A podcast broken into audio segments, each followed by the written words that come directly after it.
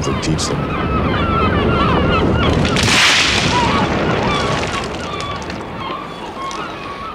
I thought I told you not to look back.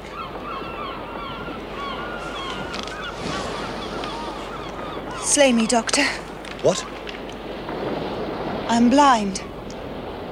Slay me now. It is the fate of the old and crippled.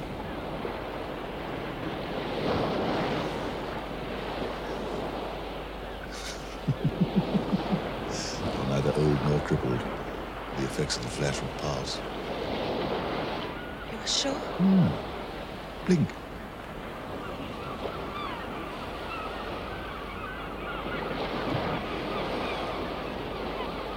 That's interesting. What is? Pigmentation dispersal caused by the flash. Your eyes have changed color. You can stop blinking now. Let's go.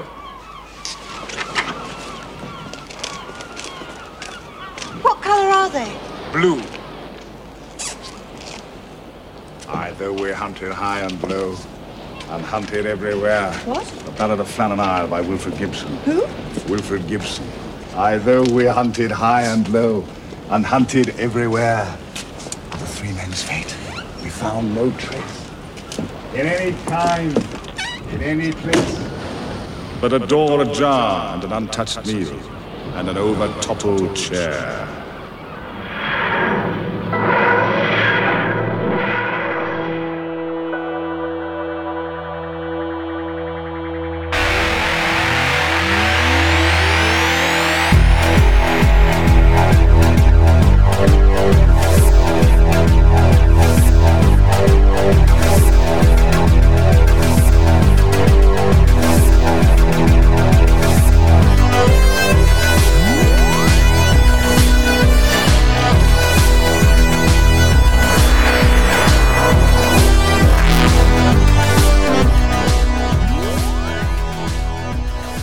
Welcome back to Who and Company. I'm Brent. And I'm Drew. This month, we're taking a slight break from our regular format to bring you a very special interview with one of our favorite Doctor Who companions. She's a writer, an actor, and director. It is the incomparable Louise Jameson. She kindly gave me 20 minutes of her time to discuss her career and a few hints as to what she's working on now. Drew and I will also be discussing the recent and unearthly convention where that very interview took place and what makes our friend showrunner Ken Deep's conventions a lot different than most Doctor Who cons. And all of that coming up right after this. Are the mechanical men friendly? Robots don't have feelings. It's the people they serve we must hope are friendlier. Perhaps there are no people here. What? Robots don't need chairs, and certainly not padded ones. Because they have no feelings. Well, so as we record this, yesterday was Thanksgiving, today is Black Friday. We also have uh, a special $10 Series 11 Doctor Who on DVD at Walmart. Drew, how's your Black Friday going? You know what I do on, on Black Friday? I spend no money. I, I ref- we refuse to go shopping or spend money in any way. Uh, and the only thing, I think uh, we went uh, kind of home for the holidays, which is about four hours away from where we currently live. Uh, and we didn't plan accordingly as far as gas is concerned. So we have spent money on both gas for the car and air for one of our tires. But other than that, it was a, a pretty quiet, quiet day for us. Most of it was spent traveling. How was your holiday, man? Pretty good. The the boys were out of town. My parents were doing something. It was only me, my wife, and her dad. So we ordered out Chinese food. Great. for Thanksgiving. And That's perfect. Uh, watched some football and and that was it. And last night we went shopping a little bit, so we didn't do any shopping today. Or she did, I didn't. My wife's family has a tradition where they actually have Thanksgiving on Wednesday night. And then on Thursday, we get together, both her family and my family, and have Indian food. And then uh, my father and my brother and myself went to go see Knives Out, which I highly recommend. It is Oh, cool. fantastic. So, yeah, it's a good holiday all around. Excellent. So uh, this past weekend, you went up to New York for the first annual and unearthly convention. I did, I did, yeah.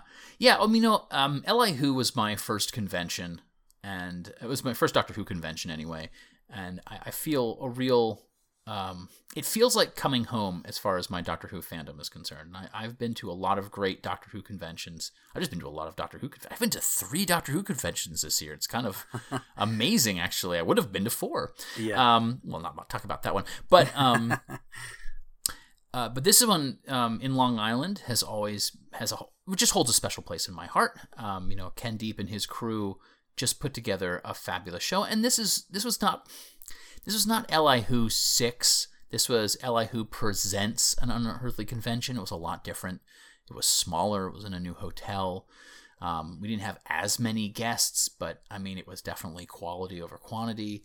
Um, and of course, I would never be able to go to any of these conventions if it wasn't for our our uh, previous guests, Lee and Nathan um, of Pixel Who, who are kind enough to let me travel with them and I and stay with them. And and it, you know, for me, it didn't matter who was going to actually be at the con guest wise. I got to spend some time with my friends and really nerd out, which is something I really I feel like with this with our whole move and everything going on with the house and a new job and new life, it's something I haven't been able to really do, right? So like the Doctor Who isn't on the television mm-hmm. and without with the exception of like podcasting, I've had this sort of nerd vacuum where I haven't been able to get that really giddy, excited conversation, except for our monthly conversations on this podcast, or you know, what, if I guest on another podcast. But still, that's talking to somebody through Skype.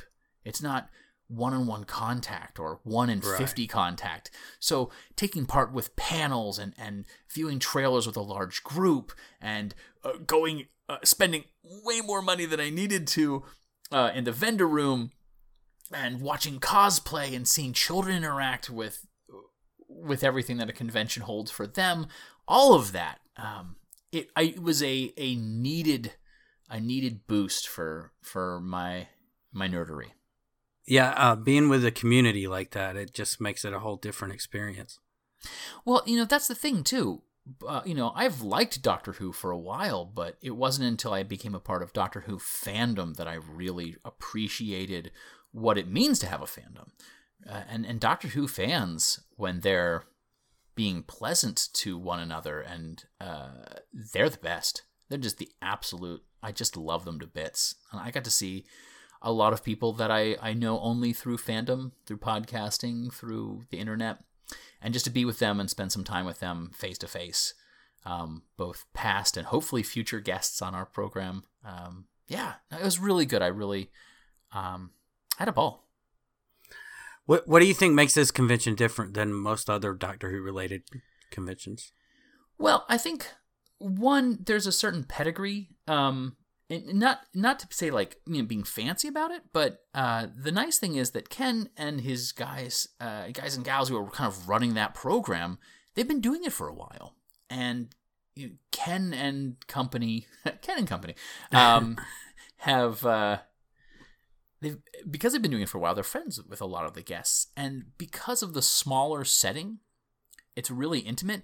And I think the guests are very comfortable. I think the the the attendees are also very respectful of the guests. So there wasn't a time where I didn't see, you know, turn a corner in, in this hotel and just see the actual our Doctor Who guests having one-on-one conversations with somebody, or Right. before the interview started, chatting with the audience, or after spending some time, or or just watching Katie Manning chasing small children and potentially stealing them, because that's what Katie Manning do. Right. Uh, but Ken is a is a podcaster himself, so I've always heard that his conventions are really podcaster friendly. Yeah, yeah. Yeah. Well, um, you know, Ken, uh, L, the first Li Who that I went to, which was Li Who two, really spoiled me because, you know, day one, essentially, even before the, the the first day of the convention, I got a message saying, "Hey, listen, we're doing a special thing for podcasters. We're giving you a chance to take a five minute interview with our guests. Who do you want to talk to?" And um, at the time when I was doing um, a GPR, uh, I hadn't talked with anybody before, and we were a video. We were less of a podcast and more of a kind of a YouTube show. And so I was like, anyone who is willing to be videotaped. So you know that first that first L, uh, LI that I went to, for a different podcast, it's all available, I think, on YouTube. And so you can see me interviewing Terrance Dicks and, and Yee Jee Tso and Daphne Ashbrook and, and Wendy Padbury. And, and I mean, like, it, it just goes on and on and on. Colin Baker. Um, and I'm I have this like stupid look on my face. I think I interviewed nine people in two hours because um, I couldn't believe my luck. And I have never been to another con that had that available to us as press, as podcasters. Mm-hmm. Um, Wholanta was very kind enough to allow us to um, the press to come in early before the con on a Saturday and just interview the guests, but it wasn't one on one, so it was as a group, uh, which is still better than any other con that I've done um, aside from LI. So mm-hmm. that was really great. This year, because of the size of it and because there isn't, isn't a Friday, Saturday, Sunday con, just a Saturday, Sunday con, there was not that um, special event for the press. But mm-hmm. uh, Ken said, listen, we, we know you. Uh, we know that you're going to be respectful. If you can talk to any of the PAs for the guests ahead of time and set something up, uh, then you have my permission to interview everybody as long as they're cool with it. And um, I, I wrote to a couple of folks. I didn't hear back, which I'm not surprised by, just because it was less than a week before the con and uh, you know it was a little tricky. But as soon as I mentioned it, uh, I approached Louise Jameson and said, "Hey, you know, I, I wrote you guys about a, a, week or so ago. Do you would you be interested in maybe doing it?" And Louise is like, "Yes, you just let me know when we have some free time." um, it was a very it was a packed con. Like I um, I think I was on five or six panels. Uh, there was something going on late into the evening. Louise had interviews that she did, amazing interviews. Oh, you know, I'd met her only once before at Wholanta a year or so ago. Uh, and and as you and I have mentioned many times, she is absolutely one of our favorite companions, mm-hmm. just of all time. And I really felt like if I had to talk to one guest, if I could only sit down for one individual, it was going to have to be Louise because we've had Helen Goldwyn on, we had Jane Slavin on, we've had uh, these women who have worked with Louise, um, and we've talked with them this year, and it really felt like it was sort of like the rule of three. This would sort of cap that theme that we had going on with this this right. season uh, of Who and Company, and she made it as easy as possible for me. Mm-hmm. Um, so uh, I think what we'll do is let's go ahead. We'll jump to that interview now, uh, and then we'll talk a little bit more about the convention when we come back. I, I just want to let folks know that uh, because of the size of this con, um, the hotel that we were at was under heavy, heavy construction. Um, uh, it, it, definitely looked like the set of Paradise Towers. So there was some really uh, Andy Hicks put some great props up um, uh, over the soda machines. He put Fizz Aid. Anyway, uh, because of the kind of the deconstructing this, well, the here we go. The hotel was regenerating essentially. Um, and because of that, there were not a lot of open, smaller private rooms for us to talk in. So we went to the adjacent restaurant. So there is a little bit of noise in the background, but um, thanks to directional mics and editing uh, and uh, Louise Jameson, who has an amazing speaking voice, uh, I think it came out pretty good. So let's go ahead and listen to that now. Welcome to Who and Company. It's November 23rd. It's Doctor Who Day. It is. I, it's a birthday. Is, it is. It's the birthday, 56th anniversary of Doctor Who today. and we are here with a special guest, Louise Jameson. Welcome to Who and Company. Thank you very much for having me. So, uh, how's your con going so far? Really good. Yeah. I mean, you've just caught me like a couple of hours into it. Sure, of course. But it's been non-stop, and uh, yeah, I right. love these kind of cons because they're it's about 500 guests, I think. Yes. So that it's not so small that people feel awkward. It's not mm-hmm. so big that people get lost. Uh, everybody seems to know each other. Yeah. The marvelous Ken Deep is running it, and he, he is great. And it comes from the top, you know, because mm-hmm. he loves the show, and that and it's not about making money, and it, no. that just filters its way through into the convention. So it's a great, it's a really lovely one. This con has always felt like kind of family and yeah, coming yeah, home. Yeah. And even though it's a 12 hour drive for me, it's it's you know why not? Why and wouldn't it's you? Thanksgiving as well, isn't it? This week. So yeah. So you know it's it, it's, it's like box. family. It's a, it's our Doctor Who family. It's a perfect day to do this. Yeah. Um, so we were just kind of curious. Um, as to any projects that you're you're currently working on that you want to talk about that you can sorry that you can talk about yeah okay so um, I'm in a kids TV series oh which is called The Secret Life of Boys. Yes. That's on iPlayer at the minute and it airs on CBBC mm-hmm. next Wednesday. And I, I play an ordinary granny, but the joy of the show is that you dip in. There are four boys, uh, and you dip into their imagination. So whatever they see me as, I become. So I, I rock up on a Harley Davidson and Mary Poppins. I have slush thrown over me. I'm an alien at one point. Does this require a lot of makeup? Loads of makeup and like, and they're all little half-page scenes. Oh, nice. So unusually, they're they're throwing a bit of money at something, you know, because that's a lot of work. That, You know, it can take a whole morning to do the makeup, go in, film the whatever the little bit of imagination is, wipe it all off again. You know, that can be three, four, five hours work. Mm-hmm. Uh, and yet the BBC are still are still doing it. You know, they really always have believed in the education of children, and I love this show because it addresses things like teenage breakups, senses of identity, bullying. It addresses all those issues. They're so a- important. Yeah, in a, in a storytelling form. Uh, and I think I think you kind of have a duty to do. Sure. Do you like working with uh, younger actors? I do. I love. I love working with. I like working with naughty teenagers. That's Yes. what I love working with. Now, do you find that you join in their pranks, or do you find that you sometimes are the target of their pranks? I mix and match. you mix and match, however it goes. Yeah. Do you ever come up with the, the pranks yourself and see if you can No, convince I'm, them to do it? I'm them? actually rather a good girl on set. Yes. Okay. Way, way back when. In fact, when I was doing Doctor Who, Pennant Roberts said to me, most directors are looking for one less problem. Mm-hmm. It's like the talent almost comes second. Mm, And he said, you, you've, you've, you've got both, he said to me. Bless him. Yeah. that's nice. Yeah, That's nice. nice, yeah. Well, what else are you working on? Um, I'm not sure I'm allowed to talk about this Oh, yet. gotcha. Okay. But I'd like to. This won't go out until the 31st of the month, or well, the whatever the last day of November is. So if there's something that's airing out beforehand, Okay, so I, I'll give you a little taste. Little taste, I've love just it. Done, I've just done a pilot for a sitcom, uh, and Amanda Redman's in it. We play sisters. whoa, But I can't quite tell you what the premise is Fine. yet. But we had. And the night before I did the shoot, well, I, it was only a five day shoot. okay, the night before I did the shoot, I ran into one of my neighbours who's um, a community theatre director. He works with anybody and everybody. Everybody's here to play a part, that's his motto. And he gathers in communities, he finds a local story, and then they perform it. Um, and I absolutely adore him. And he and I both worked with the master of improvisation called Terry Johnston. He taught me at RADA, and uh, John Oram, my neighbour, uh, had worked with him way back in the day. We would just we met on a dog walk at, in the evening, and he said to me, uh, "I was reminded today of a quote from Terry, uh, which is which is." Um, make everybody else look as good as you can possibly make them look. And I thought, well, that's, that's a really interesting way to approach your work. Mm-hmm. So I went in the next day thinking I'm gonna, I'm gonna just put this into practice. And I had the best five days.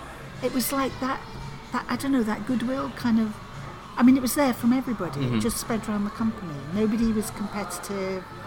Nobody was, you know, and we were working under pressure. We were getting Sure. an enormous amount done in Five because days, it's a yeah. pilot. They don't throw much money at it. you Sure. know. And uh, and it went so well. I'm touching Formica here. uh, it looks like we might be going for another series, so it would just be wonderful news. So when does that pilot air? Do we know? January, mid-January. Okay, so They were going to put it out at Christmas, but there's a lot of competition at Christmas. Christmas so is tough. And I think January is a great month to air something new. People are broke; they're all in watching Yeah. the television. Uh, they need a laugh. Mm-hmm. You know, they need the family's gone home. All the arguments are over. So is it safe to say this is a funny program? yeah, it is. Okay. It's very funny. I think it's very Yeah. funny. Beautifully written. Well, that's Yeah. good. I'm glad to hear that. We had um, Helen Goldwyn on a couple of months ago on our Oh, podcast, and uh, we talked about making faces. Yeah. And uh, uh, that was really kind of a treat. Um, are you anyone that you're looking forward to working with in the, the on upcoming year or so that you can mention? Well, Helen and I uh, worked together last week, oh, really? uh, doing two more episodes of Attagirl. Yes. Uh, which are going to be launched on Women's International Day. I don't know if you have that here, March the 8th. Uh, okay, this is. I feel really, really bad. I'm. Sh- we probably do. It's Well, let's say we do. We do now. So March the eighth. Uh, so you, you've got May the fourth be with you, and then four days later, we've got we uh, two more episodes of Attagirl. Helen's written one. I've written one. Oh, fantastic! Yeah, that'd be and. I directed them, and she produced, and we're just a team now. I'm, st- I'm still behind. Like I've, I've been I've been slowly Hey. like kind of catching up, but really enjoying it. It's one of those uh, the stories that I really like sharing with my wife.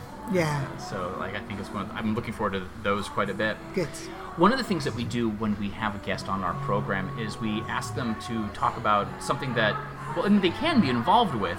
We always bring someone we know through Doctor Who. I mean, that's sort of our, our connection here. Uh-huh. But we, we really ask what things that you're watching, like television, like entertainment, that media. If do you have time? Not really. I'm I'm going through the box set of Modern Family. Uh huh.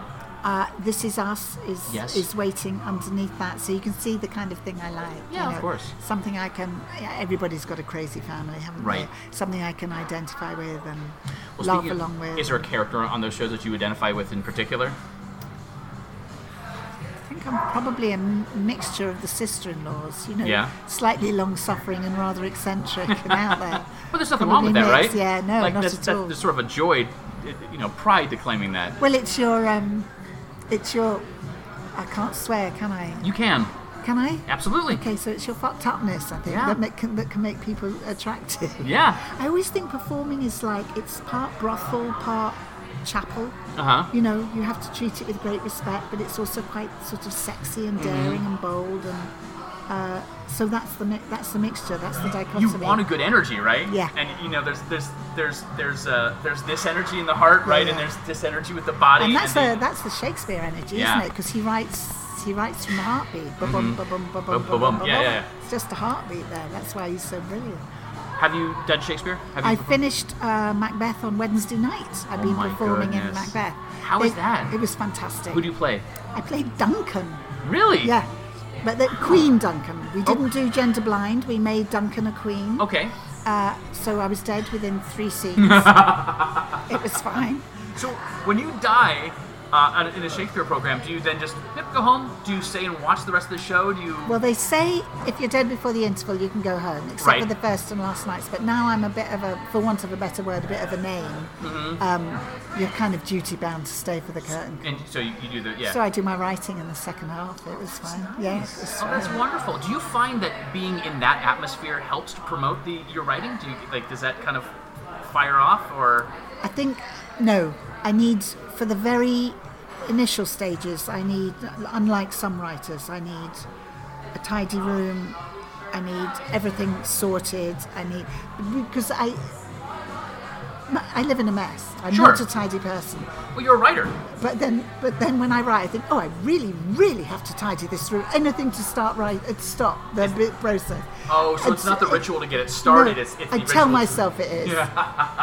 It's your way to but it's like, procrastinate. of, of avoiding. I can't. I can't get. And of course, once I get going, it's great. Yeah. But that initial beginning, before what I call the vomit draft. Mm. yes. Yeah. Vomit on the page. Yes, Is your your, yeah. shitty first draft. And then I can do the other work, the, Right. the editing and the tidying up and that. But that vomit draft has to be done just me. Do you find that uh, when I call it the vomit draft too? It's like it's absolutely Yeah, yeah. You it's you've got to get it on the page. You just got to get it out of there. Do you find that you write a lot more than you need to and then pare it down? Is Yeah. that the, the way you work with it? that, yeah. My um, ex-husband is an artist, and Mm-hmm. he said ideally he would paint his picture, put it away for six months, bring it out, Mm-hmm. see what was wrong with it, and um, it, and it was always the best bit. That was like you have to kill your babies to make it work properly. Mm-hmm. Yeah, yeah. Do you write? You sound like you know I- really I- know what I'm so talking about. So I don't consider myself a writer, but I have written. Right, Like, does right. that make does that make sense? It like does. I I uh, I have so many deadlines right now that, that need to get done, and I need to work on them. Do you but- tidy your room first? so we just moved into a new house. This is not information that the listeners ha- care about at all. We just moved into a new home, and so like everything is boxes. The basement flooded, so we lost a bunch of stuff, and so we have the construction workers. And I don't have a chair for my office. I don't have a desk for my office, and so like I've been sitting at the, at the, the computer writing, and you know I've got six, 15,000 words on here, and it's probably none of it's good. But uh, over December, I'm just going to dedicate myself to, to writing. So yeah, I've, I've done it, and I'm, I'm definitely like put too much information in there, and then find the parts that you like and put them in there. I don't even write linearly. Like I just I write scenes that I like, and I figure out ways places to put them. But when I first started writing, I was reading. Um, do you know the? Are you familiar with the writer Tom Robbins?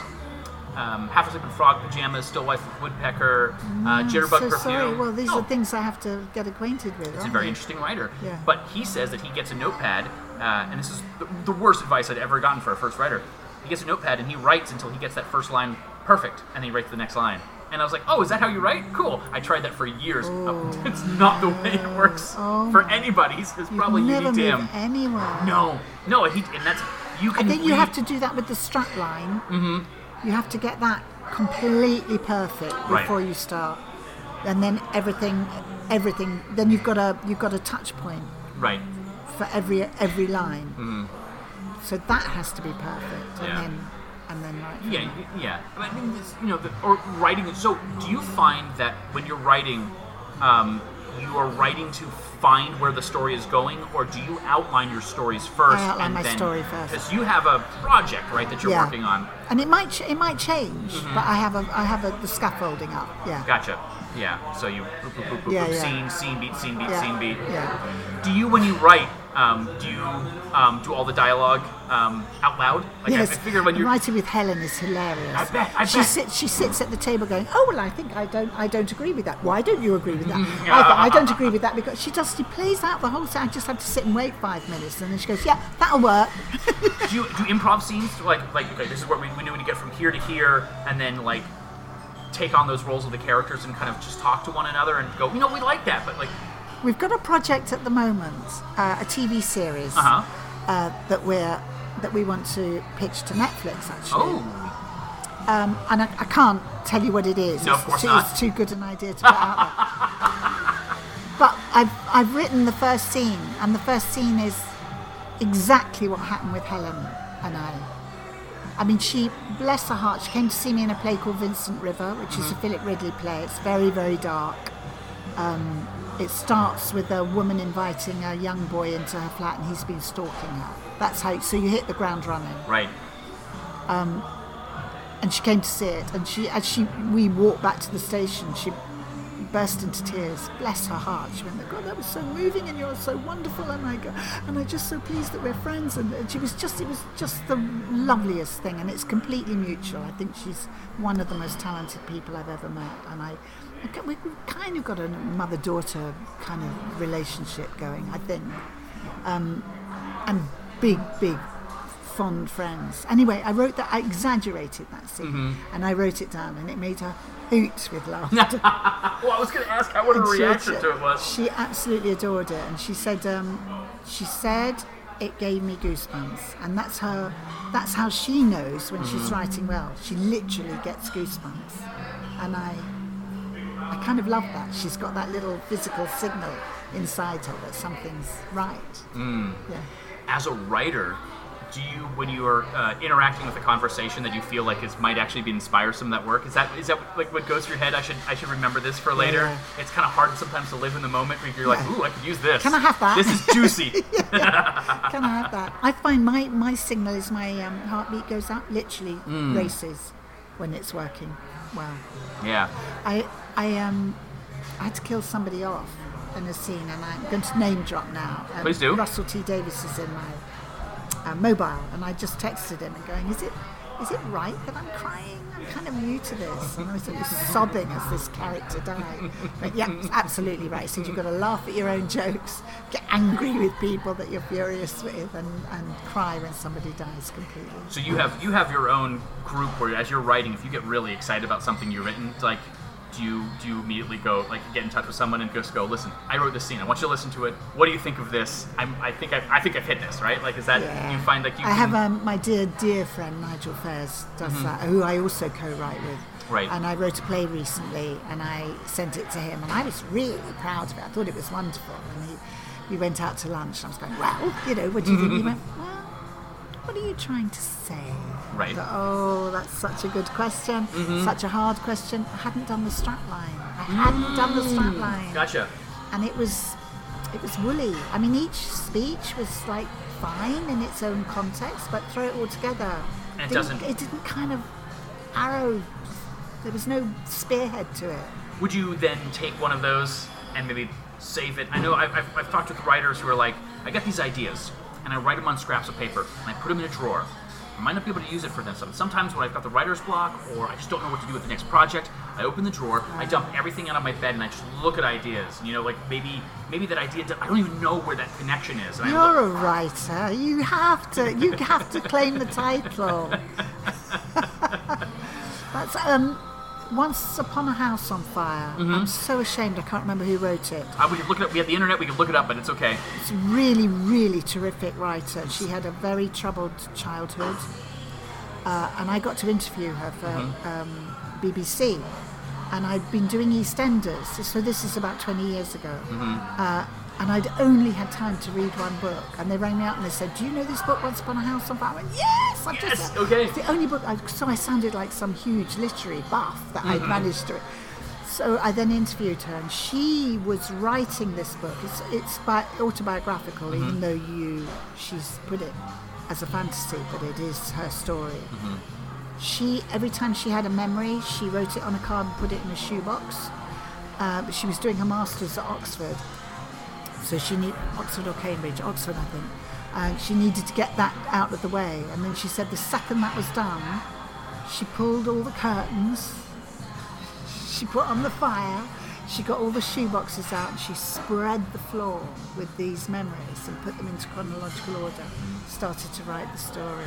And all her friends were going, Come on, you've got a double first or whatever it was, you've got to come out and celebrate. She went, No, I'm six years old at the moment. I can't do anything but write this story. That's wonderful. Wonderful. It's a wonderful book. It's, it's hard read. It's a hard read. I, I'll, I'll be honest. I, I haven't been able to read hard reads in a while. Yeah. I, I, I, I've, I'm at a point in my life where I think I, I have not watched many dramas just because I what I want right now, what I need right now, is to be entertained. Yes, yes. And to to live in a, a fantasy world rather than to be introverted and, and, and self-reflexive. I think you've got to kind of do every other one, really. Yeah, yeah. Well, you get those moments, and when you get those moments, sometimes it's sort of like it's sort of like binging a Netflix show, right? Yeah, You, yeah, like, yeah. You get into it. That's what you want to do. This is your life right now. Yeah. You're gonna watch, you know, eight episodes in the next two days. Yeah. I do the same thing with movies. It's like I'm in the mood for mm, middle-century Japanese cinema. I'm just gonna watch nothing but that because I think you can exist in that world and you can appreciate it. Maybe Yeah. that's what you need to get those ideas moving. You know, like do you- Inspired, Do you, yeah. get do you watch or read to inspire you to write? Well, I found years and years very Russell T Davies's Mm-hmm. latest series really, really inspirational, and but it kind of made me feel I'm not a writer. Do you know? It's so brilliant, right. so detailed, so well observed, and frightening, funny, everything a series should be. You know, but I um, it, it's a tough watch. Yeah. It is a tough watch. I've heard nothing but amazing things Oh, about it, and it's one of those where like it just you got to get it, you got to Yeah. get it, you got to find it, and you got to be able to sit down and prep, you have to prep yourself to watch it. Yeah, yeah. I am not there. and it was only I could only watch one. I couldn't binge. I did one a night. I did Mm-hmm. an episode a night. I couldn't do it.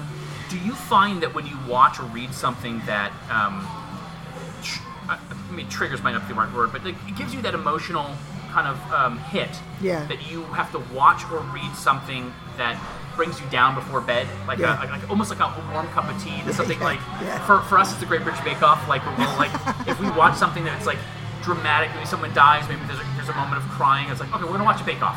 Yeah. And the Bake Off before bed. Have a nice cup of mint tea. We're gonna, you know, really. I'll do an episode of The Chase probably. Oh, nice. But did you know? Do you have The Chase over I'm, here? I'm sort of familiar with it, but not. it's just a quiz program. Yeah. You know, it's just just so I can show off to myself about That how much you know? yeah, or how little I or how, how little I don't. No, I love it. I, I, I, ran a trivia uh, group for for a number of years, and, Uh-huh. and I love watching other people guess questions because I'm always like, I'll use that one later. We'll just rewrite that to make it funny or more pop culture, Yeah, or yeah, put yeah. some Doctor Who in there, or something along those lines. Well, I. I Thank you so much for, for taking this time out of Oh, what a very busy pleasure. convention. I'm so glad that we got a chance to talk to you Yes, before you so lose your voice. So, and I hope that the rest of the con goes uh, wonderfully As well for as you. it has, yeah. I'm So sure thank it you. will. Thank you very much. Thank you. So Drew, you totally surprised me with that interview. You texted me and said that you'd get as much as you could, and then you were casually like, "Oh, hey, I just got a 20 minute interview with Louise Jameson." I was like, "What?" Yeah, um, like sadly, my the microphone on my phone, recording microphone on my phone, died uh, not too long ago uh, during a, a move, and um, it's a it's really hard to interview people with a like a full microphone set and a laptop and all of that. Um, so she was very pleasant uh, and and very giving of her time, which is great because. I mean, I don't know how you spent uh, Doctor Who Day on Saturday, November 23rd, but I spent it uh, 20 minutes of it interviewing Louise Jameson. So I don't think you can get much better than that. No. yeah, I mean, you have to throw in a trailer for the next season, uh, Right. But we'll we'll get to that in a moment. So and and the thing is, you know, Louise wasn't the only guest, of course. Um, you know, Sylvester McCoy was there, Paul McGann was there, uh, Katy Manning was there, and it was great because you'd see this line. Um, for autographs, and of course, people are either paying for to get a picture with Katy or or to get her autographed. But it really felt like you were paying to get a hug from Katy, and like an autograph and picture came with the hug. Because you know she'd be sitting behind a table and and someone each person that approached she would get up at, from behind the table give them a huge hug then go back to sitting down. And the next person come up huge hug. I mean i don't think anybody didn't get a hug from katy at that con. That's awesome. and that is the way a doctor who convention should be 1500 people maybe not everyone gets a hug 500 people yeah no problem she's got that kind of energy and thanks to her hugs so do we um, it's not a, a con without Fraser Hines. Of course, Fraser Hines was there. Daphne Ashbrook was there. Um, John Leeson was there. Um, John Peel, David Howe, Sam Stone, uh, of course, Pixel Who. I mean, it, it was a, a really great lineup. Um, and the programming was across the board, was really. Uh, Bill and his company guys, they did a, a great job setting up the programming. I really, I mean, I got to take part in a couple of panels and, and really enjoyed that. Um, I got to talk a little bit about you never forget your first doctor. So we got to kind of talk about what it's like to be to be introduced to doctor who. And i've got a pretty i think fairly unique doctor who story. So that was really fun to share with people. Um, i was on a panel about it called i think it was called literally sherlock where we just talked about um, sherlock holmes um, uh, literature of Sherlock Holmes, and not just Arthur Conan Doyle stuff, but um, pastiches and homages, and we talked about graphic novels and, and books, and it's something that I'm I'm quite passionate about and, and really enjoy. Um, but and I, I want to talk a little bit about because this was Doctor Who Day, right, November twenty third. How did you you spend? Do you have any kind of uh, November twenty third traditions? Usually, I'll watch at least one story, maybe two.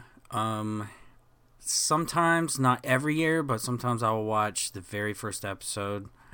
Um, this year, unfortunately, I did not have time to do any of that. But uh, there's a thing that my wife and I do every year for my birthday. I um I somehow talk her into watching an old Doctor Who episode or Okay. story, and um, last year she's like, "Could we please do a new series one next year?" And I'm like, "Well." Okay, and so this year, like, th- we're gonna start it tonight. So we're a few days off, uh, but we were gonna do it Saturday for the Doctor Who day. But our- our Doctor Who day is a, is a week late. but uh, I thought, okay, here's what I'll do. If I take a two part story from the original series, and and one episode from the latest series, then that'll even out to an old show, right? An an Right, old like, a, like a four parter, a classic Right. four parter. Sure. So I picked Black Orchid uh huh.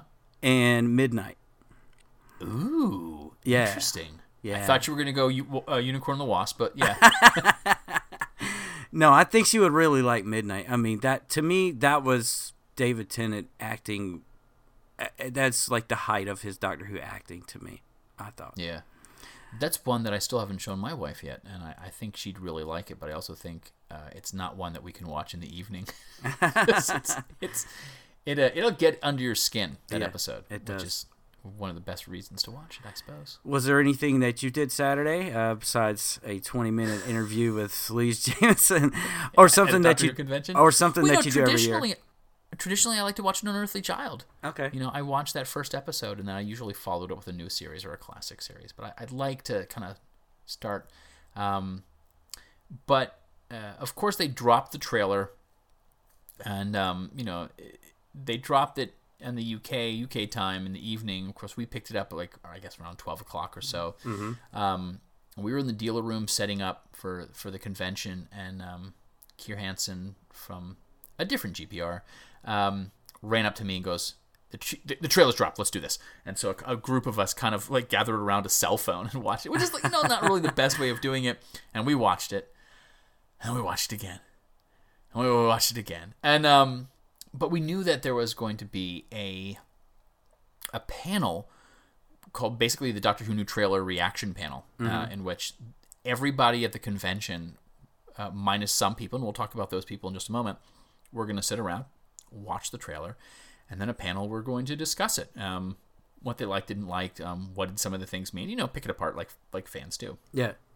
However, uh, the aforementioned Kier and myself, um, along with Nathan Skreslet, um, Drew Walco, and Jason Miller, we had a panel called Defending the Indefensible.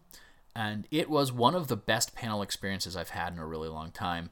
Um, and it was essentially talking about poorly regarded Doctor Who stories and why we love them. And we had talked about this a little bit rather than just defending one or two stories. We came up with the idea to take the 2014 Doctor Who magazine poll, where everyone voted on their favorite episodes and they ranked them because we're fans. um, and we took the bottom 25, and it was going to be um, a panel, a purely positive panel. You know, if you didn't have anything nice to say, don't say anything at all, but say nice things about each one. Which turned out to be really nice because, you know, you take a story that isn't highly regarded, but you start saying, well, you know, but this is really, we really appreciated this about it.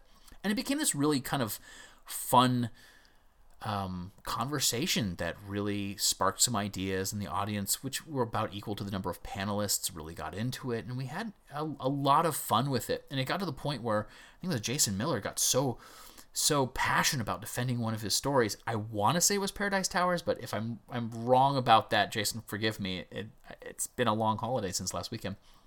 Um, he actually so enthusiastic was his defense, and he's a lawyer. He stood up on his chair, uh, and I'm like, great, yeah. From now on, if you have something really you really care about, you know, feel free to stand up on your chair. And like, as we went through the the bottom 25, people were standing up, and actually we got to the pen- penultimate story on the list, Fear Her, and all five of us on the panel stood up and um, really gave a, I think, a, a kind of really heartfelt defense of that story, uh, at least certain aspects of that story that we really, really liked. Yeah. And because there's a five year gap, the next half of the the panel was essentially what are some stories that you think the next time they do this poll will be in that bottom 25 and why are they wrong and and so uh, we we spend a little bit of time I think um, defending In the farce of the night.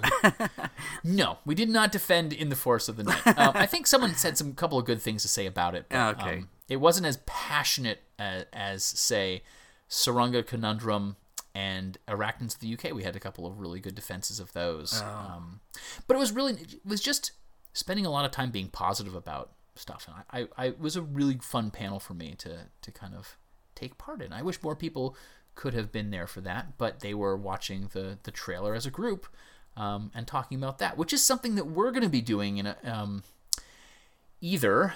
We, uh, we have we have at least one guest that we're bringing on to talk about that, and it just couldn't make it for this November episode. So it's either going to happen in our December episode, or maybe uh, a special bonus episode that will drop mid December. So I think we're like away from recording that. I don't want to give out who our guests are going to be for that, just because it's still the holiday season, and that might not happen. True.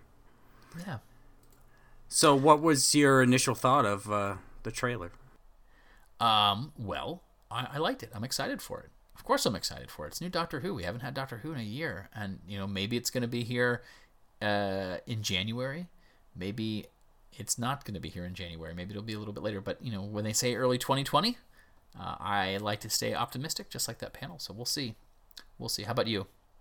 Uh, same. Uh, I've only seen it twice and it looks pretty good. Honestly, uh, just looking at it, it seems about the same as last year at first glance, except for the whole "something's coming for me" line. That was Yeah. that was really intriguing, and um, also that it gave me the impression that maybe this season will have an arc. Well, that's one of the things that they actually announced today. Um, was that we're going to get some two-parters in this new season, and Oh. we're going to have a little bit of an arc. Excellent. So I like that. Uh, I mean, that's a personal preference for me. I, I like um, some continuity. Monster of the Week is great. Don't get me wrong. Monster of the Week is fantastic, but uh, we got that last last year, and I'd like to see something a little different. So Yeah, we'll get here. more to that next time. I think. yeah. so yeah, yeah. The con was great. Um, I really enjoyed it. I think everyone involved with it, both the guests, attendees, and and the staff, uh, just did a superlative job. Uh, fingers crossed that we'll have another one next year. Um, I know that that there aren't as many Doctor Who conventions as there have been in the past. Um, I wish I could go to Gally. It's got such a great lineup. Oh, yeah. Uh, they've announced made a couple of announcements, but you know, what? Maybe maybe 2021. So Yeah, I'm I'm so sad I missed the opportunity to meet, uh, especially Paul McGann and Daphne Ashbrook. So if they're there next year, I definitely will find a way to go. oh yeah, no, it'd be great to have you up there. And congratulations to Ken and his gang as the entire convention sold out on the weekend. That's awesome news. Really did. That's a great thing to have. Yeah, that that's that's definitely. Um, fingers crossed. That's hopefully that's gonna make it so we can have another one. Yep. Because I'm I'm happy to drive, you know, seven hours in a car with my friends to go to a convention surrounded by more of my friends. Yes. and who knows, maybe we'll uh, we'll meet some new friends there. In fact, hey, Brent, speaking of new friends, um, I just take this moment to thank everybody who contributed to the Who for Schools. Um, Yes. it raised quite a bit of money. We couldn't have done it without the listeners and the support. I think Graham and, and Joy and everyone involved in organizing that did an excellent job with that. Um, and even though we didn't really make an announcement about it, we thought we had such a great time offering a guest spot on our podcast last year when we had Stephen Marsh coming in talking about MST3K uh, that we would do it again. And so we gave a spot as part of a donation and it was raffled off. Liam McNicholas is our winner and he will be joining us in the future. I'm going to say probably 2020 Right. but we'll see what happens. Um, and so I'm really looking forward to seeing, uh, talking with Liam, getting to know him, and uh, talking about his pick of the month, which has where he's given us some very interesting choices, and we're, we're kind of uh, trying to decide on which one we want to do because uh, one or two of them have quite a watching commitment that I have been wanting to do for years. Um, and that have actually been suggested by uh, fans of the show. So we'll see what happens then. Yep. And thank you for joining us on Who and Company. Who and Company, come for the fandom. Stay for the company. Thanks for joining us at Who and Company. Special shout out to Pixel Who for providing our logo. They can be found at facebook.com slash pixelwho. Who and Company can be found on iheartradio.com and Spotify, or you can download the show directly from whoandcompany.libsyn.com. Contact us on Twitter at Who and Company, support the show at patreon.com slash Who and Company, or email us at whoandcompany at yahoo.com. Thanks, and see you next month.